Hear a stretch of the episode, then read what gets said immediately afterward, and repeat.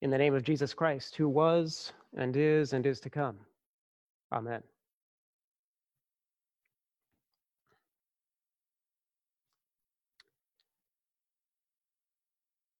Sometime when I was younger, I remember being shown a chemistry demonstration. It started with what looked like a plain, clear glass of water. And then the teacher dropped a tiny grain of salt into the water. And almost instantly, the water was filled with spiky crystals, growing in every direction until the glass was completely full. It turns out that what looked like plain water was actually a supersaturated solution of a salt called sodium acetate.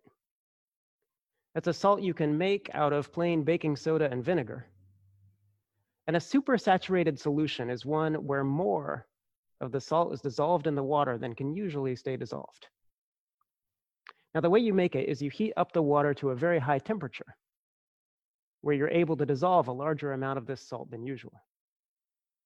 And then gradually, as the water cools back down to room temperature, the salt, the salt stays dissolved as long as it's undisturbed. But that solution is very unstable. Those crystals are just waiting for the tiniest disturbance to fall out of the solution and become solid again. All it takes is a little grain dropped in, and suddenly what was hidden is revealed. Sometimes world events feel kind of like that. Sometimes what seems like a single isolated event suddenly makes a lot happen. Or better to say, sometimes that one event is enough to bring to the surface the tension, the instability that was there all along. Back in 1914, many Europeans thought that their society was too civilized and scientific to experience war ever again. Then, in the city of Sarajevo, a 19 year old Bosnian radical shot dead an archduke named Franz Ferdinand. And that one event triggered a cascade of alliances that spiraled into the First World War and left 15 million people dead.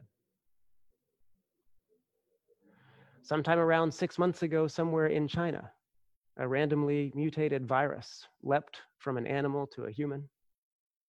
And that one small event has led to a worldwide pandemic that has exposed not only the inadequacies of many of our public health systems, but also the inequities many of our economic and social ones. About three and a half weeks ago, a Minneapolis police officer suffocated a black man named George Floyd. And that one event has triggered a cascade of protests and demands for change that have the potential, perhaps, to transform this country's self understanding and maybe change some of the ways that some Americans can take for granted opportunities that others are never given. Sometimes all it takes is one grain dropped into the water to set loose an entire reaction, to reveal what was already there. I think one of the things that has been happening over the last few weeks is that many Americans, and especially white ones, but not exclusively, have been discovering that what we might have been able to believe was a placid glass of water was actually a highly unstable solution. That what we might have been able to think or allow ourselves to think was a simple and happy and harmonious narrative of our society and our place in it is actually a tenuous construction on a shaky foundation. With no small amount of violence hidden just below the surface. Discovering that historical realities, like the murder and exploitation of Native Americans, the enslavement of people from Africa and their descendants, the conquest of more than half the territory of Mexico, and the prejudice against immigrants from Asia and the global south on the part of European colonists and their successors. But those foundational events in the history of this country are not just stories from a long time ago that their effects are living and active today. To admit that is in no way to deny the noble principles of equality that are embedded in this country's founding documents, or the aspirations of so many who have helped promote democratic government and human rights here around the world. here and around the world. But it is to say that those principles of equality and justice have often been honored in the breach as much as in the observance, or flat out applied to some people and not to others. I came of age in the 1990s at a time when the narrative that I soaked up all around me seemed to be one of never ending progress. After all, the Cold War was over and the good guys had won. And commentators were writing about, quote, the end of history. The future seemed to be a simple, positive upward trend, with the inevitable worldwide spread of truth, justice, and of course, the American way. McDonald's and Starbucks and the Gap were expanding everywhere. And the newly born internet would bring truth and transparency everywhere.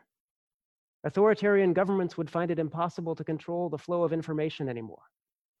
A thousand flowers of truth would bloom, and citizens in these places would demand blue jeans and Disney movies.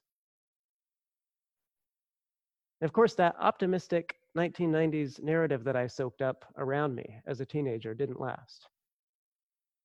The contested election of 2000 was a prelude to the trauma of September 11th, 2001. We went to war in Iraq.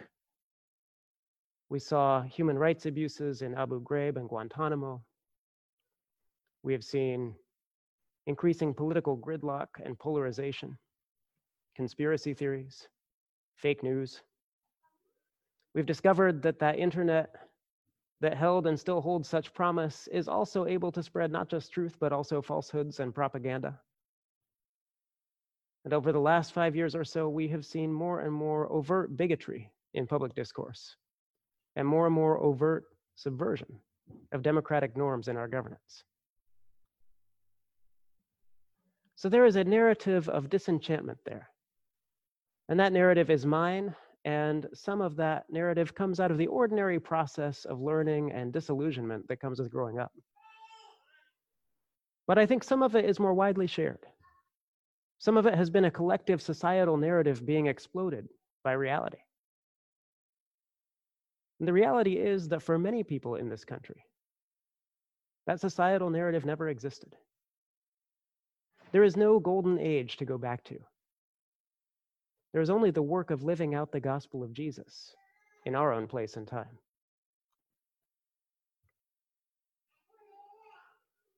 Jesus Christ is the Prince of Peace. And we say that he brings us the peace that passes all understanding. And that is true. And yet he also told his friends that he had come into the world not to bring peace, but a sword. And that's also true. Because the mere presence of Jesus in the world, the mere presence of this man of peace, the way that he lived and loved was enough to reveal the forces of violence and sin that underlie our whole human story. It was enough to reveal what was there the love of power, the drive to exclude or dominate, the drive to gain temporary prosperity for some at the cost of others, the drive to sever the bonds of love that God intends to link us with one another and all creation. Those forces of division sent Jesus to the cross. Like a grain of salt falling into a solution, Jesus came into the world. And he didn't create those forces of violence and sin, but he exposed what was already there. Those divisions have to be exposed in order to be healed. And those of us who follow Jesus today, we are not exempt from history. We are not given a pass from playing our part in it. We aren't assured a steady narrative of gradual progress or a life that is comfortable or easy. We aren't exempt from danger or uncertainty. After all, as Jesus says today, the disciple is not above the teacher. And our teacher faced plenty of trouble. But as he also says to us today, don't be afraid.